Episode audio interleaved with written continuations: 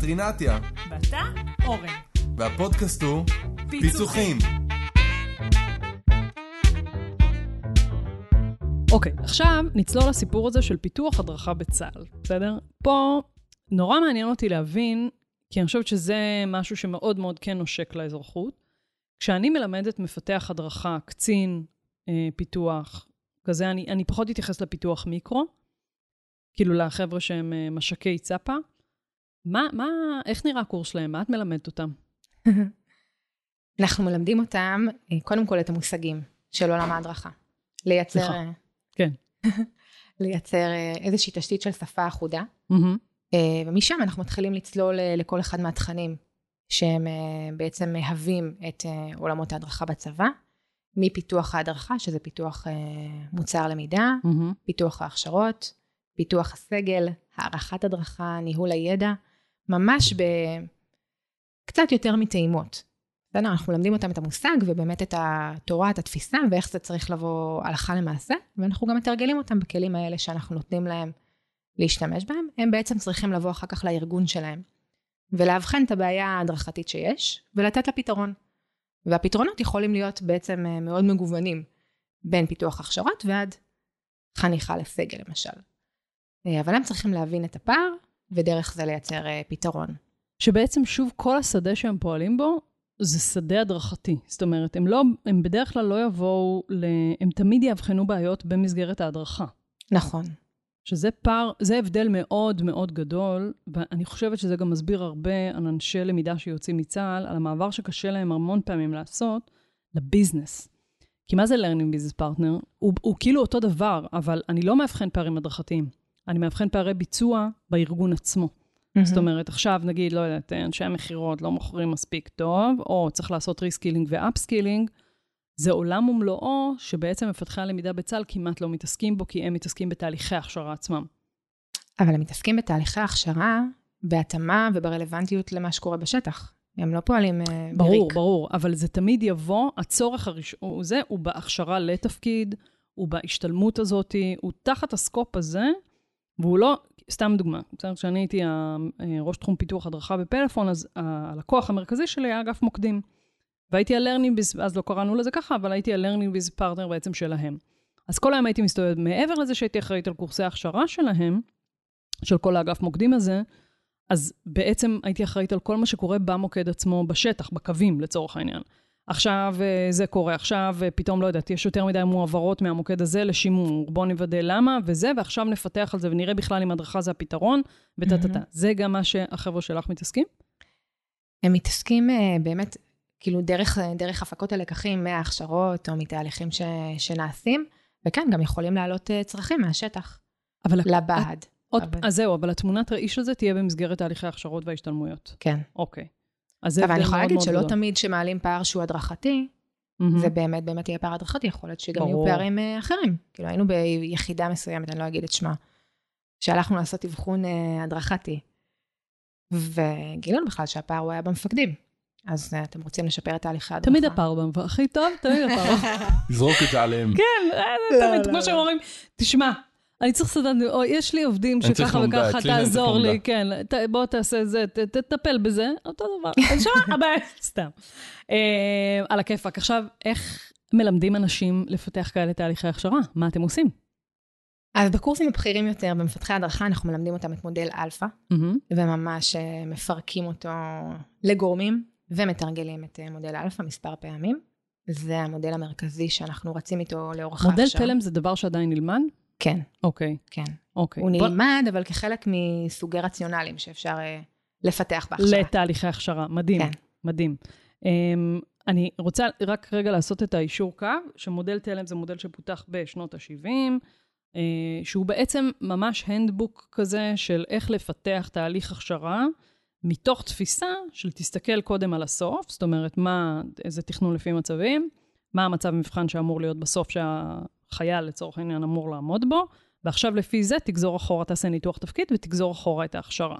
נכון. אוקיי. עכשיו, מודל אלפא הוא בעצם מודל שהוא התפתח עם מודל תלם. מודל תלם הוא כאילו אחד, אחד הדרכים... נכון, אחד לתת- הדרכים ליישום ההכשרה. מעולה. גם יכולות להיות דרכים אה, נוספות. אוקיי, אז ספרי לנו קצת על מודל אלפא, כי עשינו על זה, יש לנו פרק בפודקאסט על מודלים, אבל ממש הסברנו עליו לא יותר מחמש דקות. כאילו, זה, יש גם מאמר בלימי, למי שמעניין אותו, יש מאמר בלימי על מודלים אה, וגישות בלמידה, שאחת ממה שמפורט שם זה באמת מודל אלפא. אה, מודל שפותח בשנות ה-90, נכון? אה, אם אני זוכרת נכון, כן. מהמם. מי שפיתח אותו זה רוני סולימני, שהוא היום בתל... בלוטם. בלוטם. ומשם בעצם נכתבו, נכתבו התורות. הוא כתב את זה בהתחלה בספר המדור זה נקרא, מהמם. שהוא אסף את כל החומרים ממודל תלם, ודרך זה הם אה, פיתחו את מודל אלפא. אה, ועכשיו גם קיימת אה, ממש תורה סדורה, שנוכל להדריך על בסיסה. מהמם.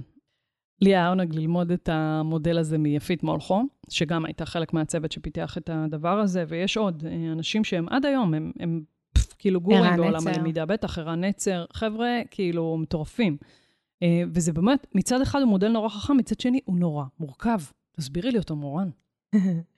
קודם כל הוא מודל שהוא מודל, מהמם. ולכן הוא בא לייצר לנו סדר ב- בעולם העבודה שלנו בפיתוח הדרכה.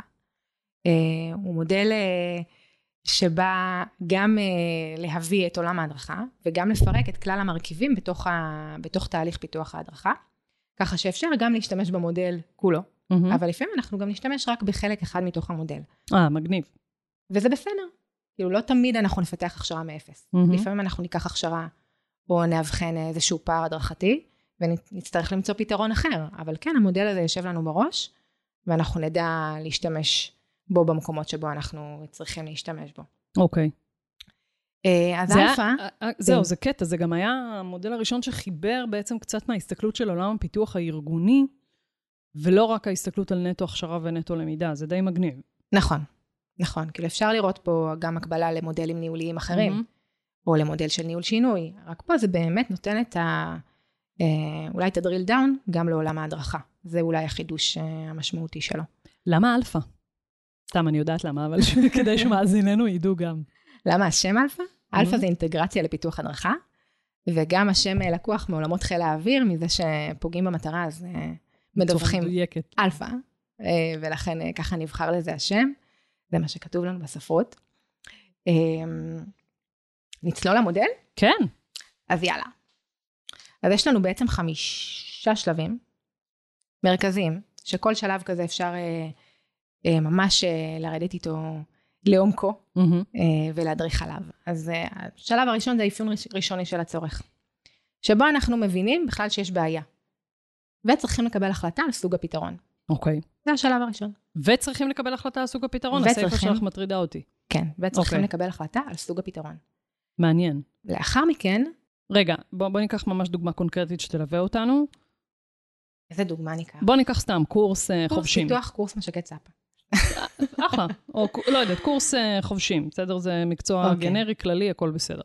אחלה. קורס חובשים. למשל, יש אז לנו... סתם, מה לדוגמה, הצ- הצורך, פתאום אני אראה שנגיד עולים במשובים עוד פעם ועוד פעם ועוד פעם, שיש פערים בכשירות, למשל, בלעשות חטאים. אחלה. בסדר? אוקיי. כי אני רואה מהשטח, כי אני שומע במשובים, כי מה? כי החניכים, לצורך העניין, אה, במבחן שלהם, בסיכום, לא הצליחו לשים תחבושת, או... ועושים, כאילו זה יכול להיות נגיד מתיקוף שעשיתי לקורס, ואז אני רואה שהופה הופה, יש פה פער בין מה שקורה לשטח. זה יכול להיות מתיקוף, זה יכול להיות מסיכומי, אה, מסיכומי הקורסים, משאלוני חניכים. זה יכול לבוא מכל מיני מקומות. אוקיי. מהמדריכים עצמם. סבבה, איתרתי צורך, ומה זה להחליט צורך. כבר על סוג, איך אני מחליט על הפתרון כבר עכשיו?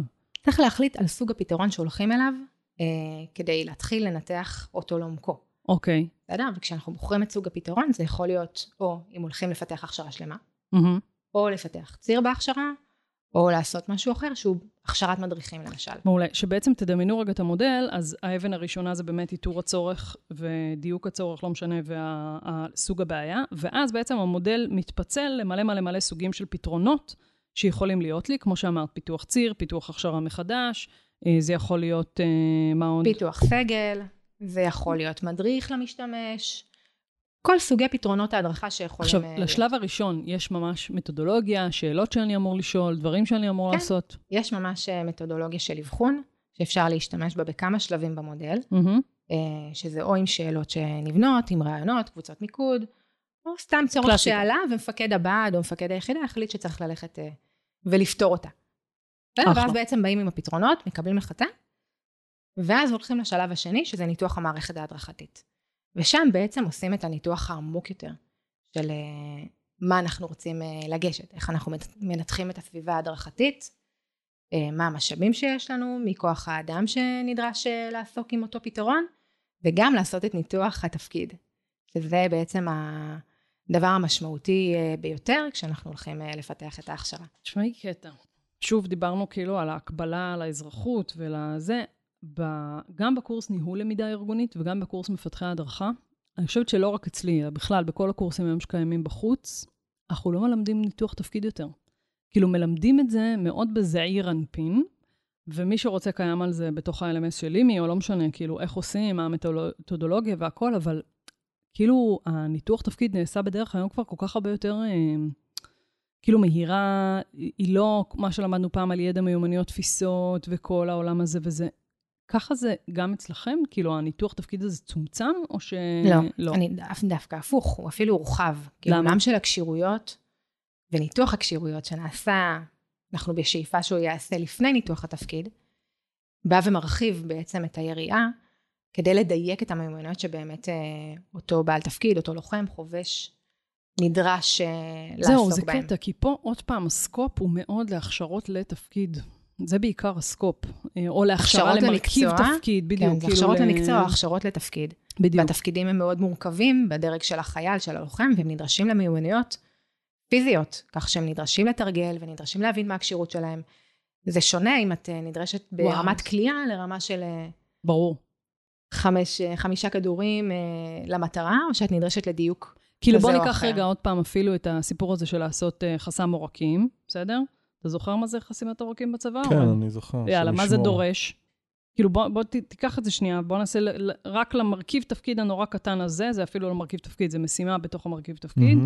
ל- לדבר הזה, אז זה דורש ממני... מתי אני צריך ל- ל- לעשות? אחלה. כאילו, יש פה ידע מסוים של הסיטואציות שבהן זה קורה, וכל זה ואת בעצם... לומדים- האופן, את האופן שבו את נדרשת. הביצוע עצמו, כן. המיומנות עצמה. האמצעים שאני צריך. אה, דיווח, אמצעי דיווח אני אז צריכה זהו, לאחר זה, זה מכן. ממש חוזר לקלאסיקה של הקלאסיקה הזו, שזה מדהים כמה היום, אפילו בתהליכי הכשרה לתפקיד כבר פחות עושים אותה. זה, זה קטע ממש. אה, והשאיפה היא שהם ילמדו לבד את. התפקיד. זה שונה כשיש כן. לעשות. בטח, בטח, בטח, בטח. אוקיי, אז עשיתי את זה, את העומק הזה של הניתוח המערכת ההדרכתית, ניתוח תפקיד, כל זה. ניתוח תפקיד, ניתחנו את הסביבה, הבנו מי הולך להדריך, מתי אה, הולך להדריך, אה, מה קורה מבחינת הסגל. אני גם. רוצה להוסיף שיש פה גם מסות, אבל יש פה גם קריטיות. בסוף נכון. אנחנו מדברים הרבה פעמים על מקצועות, שזה מאוד מאוד משמעותי אם הוא הצליח או לא. אם אני מכשיר נציג שירות והייתה שיחה פחות טובה, בסדר. נכון. זה לא טוב, זה נכון. לא תקין, אבל יש איך לשפר את זה, ופה, לא, גם אתה צריך להביא אנשים מ-0 ל-100 כל כך נכון. מהר. נכון. אה, ובגילאים מאוד מורכבים, שעוד וללא ה- ניסיון בכלום, ובתוך מערכת, כאילו, כן. זה אתגרים אחרים לחלוטין. וואו. ואת גם כבר נדרשת לתרגל אותם תוך כדי הכשרה, מהמם. כי ברגע שהם סיימו את ההכשרה שלהם, הם אמורים הם להיות... בעצם אה, אמורים כבר לדעת לעשות את זה. ויש כאן עוד מורכבות של ההכשרה לחירום בצבא. שאת uh, בעצם פוגשת את החיילים, מכשירה אותם לחירום בהכשרה הראשונית, אבל יכול להיות שהם יגיעו ליחידה, לא יפגוש את זה בחיים שלו. והם לא יפגשו את זה בסדיר. מה הכוונה אולי. הכשרה לחירום? זה אומר שאני מכשירה את החיילים היום, אני מכשירה אותם למלחמה. אוקיי. אה, ויכול להיות, לצורך העניין כוחות לוחמים, אנחנו נפגוש אותם בסדיר שלהם בכלל ב- בבט"ש, באיו"ש, בגזרות בצפון, ולכן... בביטחון השוטף, כן. כן, בביטחון השוטף, ולכן הם לא בטוח ישתמשו באמל"ח שלהם תוך כדי הבט"ש הזה. זה כאילו אתה מכשיר למשהו. שיכול להיות שכל החיים המקצועיים שלו הוא בכלל לא יפגוש אותו. אבל מחיר הטעות זה כאילו מה שנקרא שכיח וקריטי, בסדר? אז השכיחות בסוף ביום-יום זה מה שהוא עושה, ביטחון שוטף, ביטחון שוטף, ביטחון שוטף עד שבא לו להקיא. לעומת זאת, הקריטיות פה זה המצב לחימה, שלצערנו גם לפעמים היא עלולה להיות השוטף שלהם. נכון, ולכן הם מוכשרים לזה, והם יפגשו את זה בפעם הבאה באימונים. זהו. או באימונים תוך כדי הטעם, התעסוקה המבצעית, או באימונים שהם אה, מאוד ואז מובנים בגלל זה גם ומסודרים. הגרף כשירויות, אימונים וזה, הוא גרף שצריך להיות נורא נורא מסודר, נורא ברור, מתי נכון. הוא עושה, איך הוא עושה, כמה הוא עושה. נכון, יש לזה מודלים על ה- שלמים של אה, מודל האימונים. כן? מעניין, כי זה נגיד, זה נגיד משהו שצריך לצלול עליו גם בהזדמנות על, ה, על הסיפור הזה, כי האזרחות מתחילה לאט לאט פה להתעורר יותר דווקא. אה, אחלה, אז עשיתי את השלב הזה, אוקיי, ואז הגענו לגיבוש הפתרון ההדרכתי העקרוני, מהמם, שזה בעצם כאילו הפיצוח. שזה הפיצוח עצמו. מהמם. הרציונל, איך אנחנו הולכים להכשיר, כתיבת המטרות, לדייק אותן, לייצר להם את הסדר. וזהו, זה השלב הזה. ואת הרציונלים, אנחנו מכירים סוגי רציונלים מהמם. שהם שונים, זה רציונל של תלם, או רציונל של אה, עיוני מעשי. זהו, תלם זה ספירלה כזו שבעצם מתפתחת עם הזמן, וכל פעם יש תרגול על כל מה שלמדנו עד עכשיו, כדי נכון. להגיע למצב הזה. נכון. עיוני מעשי, קלאסיקה, קודם תלמד, אחר כך תבצע. ואז מה? אחרי שעשיתי את הרציונלים? אה, אחרי שעשינו את הרציונלים, בעצם אנחנו בונים את התוכנית היישומית, שזה השלב הרביעי. אוקיי. וזה הלו"ז. לכתוב את המטרות ממש ליחידות הלימוד, אה, וכבר, ודיברנו קודם על ניתוח התפקיד, הוא גם עושה הרחבה. זה לא רק הכשירויות, המיומנויות הבסיסיות, המקצועיות שאותו בעל תפקיד נדרש אליהם, אלא זה גם הערכים שהוא נדרש לקבל, אה, והתכונות שאנחנו רוצים להקנות לו תוך כדי הכשרה, ולכן יהיו בתכנים דברים אה, נוספים שקשורים אה, לתחום הדמות שלו או לתחום המנהיגות שלו. מעולה. שאם למשל אנחנו הולכים לפיתוח הכשרה שהיא לפי צירים, זה אומר שנגיד סתם, סתם אני לוקחת דוגמה, תפקיד של בש, בשירות בתי הסוהר, אז לצורך העניין, יש לי ציר אחד שהוא על ההתמודדות שלי עם אזרחים, ציר אחר שהוא ההתמודדות שלי עם האסירים עצמם, ציר נוסף של משימות שאני אמור לעשות, כאילו ממש לקחנו את התפקיד, פירקנו אותו, ובעצם הצירים האלה מלווים את כל תהליך ההכשרה, ואז אתה ממש מסתכל על זה כל שבוע, מה יהיה שבעצם ממשיך את הצירים האלה. אני עושה תנועות מאוד יפות עם הידיים, וחבל שאתם לא רואים אותם. אחלה. אבל זה חלק מלהיות מדריך. כן, לכן לגמרי. להשתמש בתנועות הגוף. לגמרי. אה, וכן, אז הציר הזה שאת דיברת עליו הוא באמת הציר המקצועי. אבל אנחנו כן רוצים להקנות צירים נוספים, בגלל המורכבות הזאת אה, כן, אז נגיד בלחימה. ציר של אה, רוח מנהיגות, לחימה, ציר של מנהיגות. ערכים. ו- וזה נכון. מעניין, אני חושב איפה זה פוגש אותנו באזרחות, ואולי משהו באזורים של אה, תרבות ארגונית, שאנחנו הרבה פעמים רוצים להנחיל בצורה כזאת או אחרת, אבל אני לא... תראה, למשל, אם אני רגע מסתכלת על, ה... על קורסים שפיתחתי, אז אני מסתכלת נגיד על סתם קורס נציגי כספים בפלאפון, בסדר? מהמם. אז יש את הפרקים, הציר בנוי גם, הקורס בנוי גם לפי צירים, אבל גם לפי פרקים, בסדר? יש לי את הפרק של הגבייה, יש לי את הפרק של זה, יש כאילו של נגיד ארבעת הת- המר... הד- הדברים הפיננסיים המרכזיים שהם עושים כשלקוחות מתקשרים, פונים כזה. יש את ציר ניהול המשמרת, אה, שזה לא פרק, זה ציר שמלווה אותנו לאורך כל ה... זה שזה כל ה... אה, זה.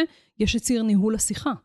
כי זה משהו שעוד פעם, בכל דבר, התסריט הזה הערכים? שמלווה אותנו וזה, ויש את הציר של להיות כחול, ככה קראו לזה אז, של באמת הערכים, ומה זה פלאפון, ולהכניס בהם את כן. כל ה... זה, אם אני, סתם אני נותנת כן, כדוגמה, כן. אני לא זוכרת את זה כמובן אחד לאחד.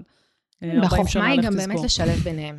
ושזה נכון. לא ייראה כציר, כי בסוף אני נכון. בן אדם אחד שאמור בעצם נכון, להיות בעל משל, את תכונות. התסריט שיחה ומיומנויות שירות, זה משהו שאני צריכה לפרק אותו לאורך כל התהליך הכשרה הזה. אגב, ככל תהליכי הכשרה יותר מתקצרים, וזה מה שקורה באזרחות, וככל שהם הופכים להיות יותר גם היברידיים, בצבא. וזה בדיוק, אז אתה צריך למצוא עוד ועוד ועוד דרכים חכמות בשביל ללמד את כל הדבר הזה ולסדר אותו, אבל הליבה של המקצוע זה זה, זה הליבה. אה, אחלה, אז עשיתי את הזה, עשיתי את התוכנית הדרכה, ועכשיו מתחיל הפיתוח מיקרו. כן. זה באותו שלב, בנייה של תוכנית Mm. יישומית, זה ממש כבר אה, גם אה, השלב של... אה, יש לי שאלה שאנחנו נתקלים בה המון באזרחות. הליניאריות הזאת, סיימנו את המודל? סליחה. יש לנו את השלב האחרון, שזה בניית תוכנית הערכה ויישומה. אה, אוקיי, ששם בעצם ושם- אני אומרת איך אני הולכת להרים... אוקיי. כן. אה, זה קצת מתכתב מן הסתם עם מודל האדי, אבל רגע, שאלה הצידה. אחד הדברים שאני נתקלת בהם מאוד מאוד חזק במודלים, זה הליניאריות הבלתי נסבלת שלהם. של לעבוד שלב, ואז עוד שלב, ואז עוד שלב, ואז כפרה, הקורס מוכן עוד חצי שנה. איך אתם. מתמודדים עם זה? קודם כל, אין שאיפה שזה יקרה תוך אה, חצי שנה לפתח קורסים, אנחנו עדיין בארגון שהוא אה, בסוף אה, נדרש אה, לפעול ומהר, מהמם. וגם זאת התרבות הארגונית שלנו, אנחנו יכולים גם להקים קורסים אה, בצורה מאוד מאוד אה, מהירה. אה, אבל כן, השימוש במודל, או לפחות השכל ההדרכתי שהוא מייצר לנו, אה, מסייעת לנו בלזרז את התהליכים ובלעשות אותם אה, כמו שצריך. זאת אומרת, זה גם חוזר למה שאמרת קודם, שבעצם אני יכולה להשתמש רק בחלקים למעשה, כן. אבל אני חייבת להבין את כל הרצף ציר הזה. נכון, כדי להבין גם איפה הפער ועל מה את רוצה עכשיו כן אה, להתמקד, אה, וזה יכול להיות שעכשיו תתעסקי רק בבניית התוכנית, אה, בתוכנית המיקרו. כי אוקיי, את רוצה לפתח רק שם את שיטות הלמידה. אחלה. אבל זה בהם- בהתאם באמת למה שדיברנו בהתחלה, על סוג הפתרון. יכול להיות שאם עכשיו אין לנו זמן, ואין לנו משאבים, ואין לנו מומחה תוכן, אז לא נלך לפיתוח מאוד מאוד רחב של מודל אלפא. מהמם. אנחנו נלך למשהו שהוא מאוד ממוקד ולמשהו שאנחנו יכולים כן לתת לו מענה, כדי שגם יהיה תוצר. מהמם. אה, אמ, אוקיי, שתי שאלות לקראת סיום. מה האתגר, הג... עכשיו סיימנו מודל אלפא, מה האתגר הכי גדול ההדרכתי לטעמך היום? או אתגרים? אני חושבת שהלמידה בכל זמן ובכל מקום. מהמם. זה האתגר שלנו, איך לשלב, באמת איך לעבור מהעולמות האלה של הכשרה לעולמות של, של למידה. אה, זה האתגר אצלנו, לדעתי, המרכזי. וואו, חתיכת אתגר. אה, תורת ההדרכה מתייחסת לזה? אה, היום באמת... תפיסת אה, ההדרכה יותר נכון מתייחסת לזה? הכתיבות החדשות ש, שיש היום עם הטרנספורמציה הדיגיטלית, עם הגוף הזה שהוקם, זה גם איזשהו נייר מטה שמתעסק בחזון הזה, בחזון ההדרכתי שאליו אנחנו צריכים ללכת, מהמם. שמדבר גם על הלמידה uh, lifelong learning, כאילו, גם בהיבט הזה, גם בהיבט של רצף ההדרכה, גם בהיבט של מסדיר למילואים. יש כאן כל מיני היבטים שאנחנו צריכים להתייחס אליהם שהם אה, משמעותיים, וגם לחשוב על מערכות הלמידה, על איך לעשות את זה. זה אירוע מאוד מאוד מורכב, מהמם. אה, כשיש גם שונות מאוד מאוד גדולה בתוך הצבא עצמו. שואו. וכן, על לנסות אה, גם להעביר את האחריות אה, ללומד בהקשר הזה. אה, וואו. שלום. אתגרון. כן, לתת... וואי. שזה, אני יודעת שכבר במסגרת הכשרות אתם בעצם נכון. מלמדים ללמוד, מייצרים את הסקרנות. נכון, נכון. גם תוך כדי הכשרות שיטות הלמידה שאנחנו היום משתמשים בהם, גם בפיתוחים האחרונים שאנחנו עושים, זה ממש לתת להם זמני למידה גם כהכנה לקורס, או גם תוך כדי הקורס. אה, שזה מעניין, כאילו, זה, אורן ואני היינו בכנס, הספרתי, הספרתי לך, זה היינו בכנס, נגיד, של אה, קריית ההדרכה של עיר הבה"דים, ואחרי זה היה את חידון ההדרכה הגדול, וזה הדהים אותי לראות שכאילו ניסינו, אורן ואני, לענות על השאלות גם בעצמנו, כזה, לראות מה אנחנו סגורים עליו ומה לא. וזה הדהים אותי לראות כמה באמת ההתעסקות במתודות התקדמה, וכמה ההתעסקות למיד, בלקויות למידה. אה. ואז כאילו חשבתי על זה, בואנה, אתם באמת, לא יודעת כמה מההדרכות הם של חבר'ה בני 18, שהשנייה סיימו בית ספר, כולם שרוטים מהדבר הזה, ולך עכשיו כאילו תתמודד עם זה ותתחיל ללמד אותם כמו שצריך. ואני חושבת שיש פה שני, שני דברים אה, מרכזיים. באמת, באמת אנחנו מקבלים את האוכלוסייה ממערכת החינוך, עם שיטות למידה מסוימות, וגם מערכת החינוך היום אה, משתדלת להתקדם. אז אנחנו צריכים גם להתאים את השיטות שלנו לשיטות שמתקיימים. מתקיימים היום אה, במערכת החינוך. אה, והדבר השני זה שגם יש לנו מחויבות אה, כצה"ל לאזרחות, ולהכשיר את החייל, ולתת לו סטנדרטים, ולתת לו ללמוד באמת באמת, כי זה מה שמכין אותו לאחר כך. וואו. אה, וכן אנחנו רואים את זה כמשהו שהוא... אחריות קטנה ככה, ובסוף הוא צריך להיות כשיר ללחימה. אחלה, בכיף, מדהים, קליל. שאלה אחרונה. אז אני רציתי לשאול, מה הטיפ שלך אלינו, כאנשי למידה בארגונים, שהולכים לפגוש את אה, החיילים שלך היום? נכון, וואי, שאלה. מעולה. אמ, מה מה היית אומרת לנו שאנחנו צריכים... אה, רינתי תמיד מדברת על להיות מגדת עתידות ולראות את העתיד וזה, אז מבחינתי את קצת העתיד, כאילו... נכון, כי הדור הבא שמגיע לארגונים כרגע נמצא כבר אצלך. כן. באיזשהו אופן. מה את רואה שאת אומרת, בואנה חבר'ה, שימו לב לזה. שאלה מעולה, אורן. תודה. אתה מראיין מצוין. יאללה. קודם כל זה כוח אדם איכותי. ואם נצליח אה, באמת אה, להשאיר אותו בעולמות ההדרכה, זה רווח עצום אה, לכולנו. ולאן לקחת אותו? אני מדברת, אתה התכוונת לאנשי הדרכה? לא, זהו, התכוונת אוקיי. לחיילים בעצם. כאילו... לכולם. מה, מה אנחנו הולכים לפגוש? איך נכון להדריך אותם? או איך נכון שהם ילמדו? להדריך אותם זה לא נכון, איך נכון שהם ילמדו? דרך התנסות, זה הדבר המרכזי שהם אה, לומדים אצלנו. ובאמת את הקורסים לוקחים היום יותר לשם? ממש, תמיד. את חייבת לתרגל, כאילו, כדי להיות מומחית באמל"ח שלך. כן. אחלה. לאן אה, עולם ההדרכה והלמידה בצה"ל הולך? אה, אז עולם ההדרכה והלמידה בצה"ל הולך באמת לכיוונים טובים. הוא משווה את עצמו בקצב אה, מאוד מאוד גדול, גם למה שקיים היום באזרחות. אה, בהקשרי הדיגיטל, בהקשרי אה, הלמידה לאורך השירות, בהקשרי התפיסות של המפקדים שבאמת מקדמים את הלמידה, כן? זה מצליח לחלחל? זה מצליח. כי באזרחות, אה. נגיד, זה ממש אתגר קשה, שמנהלים. יראו את התפקיד שלהם גם כאחראי למידה? תראי, למרות שהם מגיעים לתפקידים מאוד מאוד קצרים, הם מבינים שמה שהם יעשו בתפקיד שלהם, זה מה שיישמר וזה מה שייזכר וזה מה שהם חתומים עליו. מהמם. והם באמת אה, מפקדים איכותיים. יש להם, אה, מבינים את כובד האחריות ואת כובד משקלה. יש כאלה שמגדילים וממש אה, מקדמים גם את שאר העולמות ולא רק אצלם בתוך היחידה. נשמע מרתק, לא אורן? לגמרי. אחלה. מורן, תודה ענקית. תודה אנחנו עוברים. לסיכום במילה. מסכמים במילה. מה המילה שלך, מורן? המילה שלי היא התרגשות. למה? קודם כל, גם מאוד התרגשתי להגיע לכאן. לקח לי זמן בכלל להבין שאני פה, כי אני כל היום בראש תנ"ו עם ההכשרות. וכשזה פתאום נפל עליי ב... ביום חמישי, אחרי שסיימתי את ההכשרה האחרונה של המפקדי בה"דים, והבנתי שאת גודל האחריות, אני מייצגת פה גם את אה, צה"ל ואת עולם ההדרכה, ואני בסוף אה, קצינה.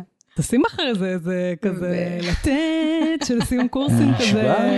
כן, וואלה, זה באמת, זה שבא. מורן, עמדת בזה בגבורה. ואת יודעת, גם יש עוד אנשים שעוסקים בזה היום, אני ברור. לא היחידה שמייצגת את העולם הזה. ואני זה- גם מייצגת משהו שהוא גדול ממני, כאילו באמת, אה, זה. את עולם ההדרכה. זה מטורף. הכמויות, המספרים, האחריות, זה באמת, וגם תמיד מרגש לדבר עם אנשי למידה בטח איתה, סתם. על העולם הזה. אה, לי המילה שזה עכשיו זה יהיה הכי סאחילנד, אבל זה אלפא. באמת? אלפא. אלפא. לא הפתעת. לא הפתעתי, לא מה. אני אעשה?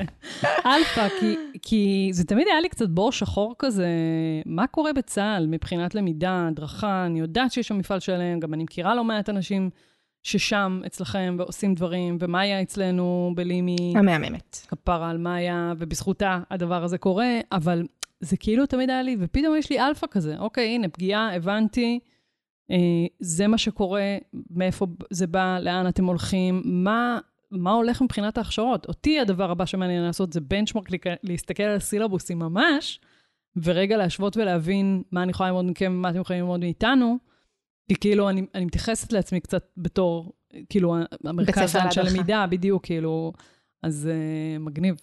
איזה כיף. אחלה, אורן. אה, המילה שלי זה הקשב. למה הקשב? כן, שימי לב. קודם כל אנחנו עשינו הקשב בכניסה. נכון. דבר שני... גם אה, אורן ואני עמדנו בחטא, שתדעו. נכון. אבל לא קיבלנו שעות ביציאה כמו שהיה לי בצבא. אמ, אז אני אגיד ש... אני חושב שאני מגיע בצבא גם מתחום הלמידה, אבל לא, אה, לא היה לנו תמיכה של צפה וגפה ולא היה כלום כזה. אז, אה, וכאילו אני בתקופה האחרונה הרבה מאוד לומד על כמה הצבא הוא אה, מקום מאוד מאוד משמעותי אה, ללמידה ובהדרכה, וכמה ידע, ובאמת רינתי הזכירה את הכנס מקודם, כמה ידע יש לאותם חיילים שהם שולפים את כל המודלים ואת כל הדברים, ומקצועיות מאוד מאוד גדולה, ומאוד היה מעניין לשמוע גם על עולם הלמידה בצבא וגם לאן הוא הולך. אז תודה רבה רבה.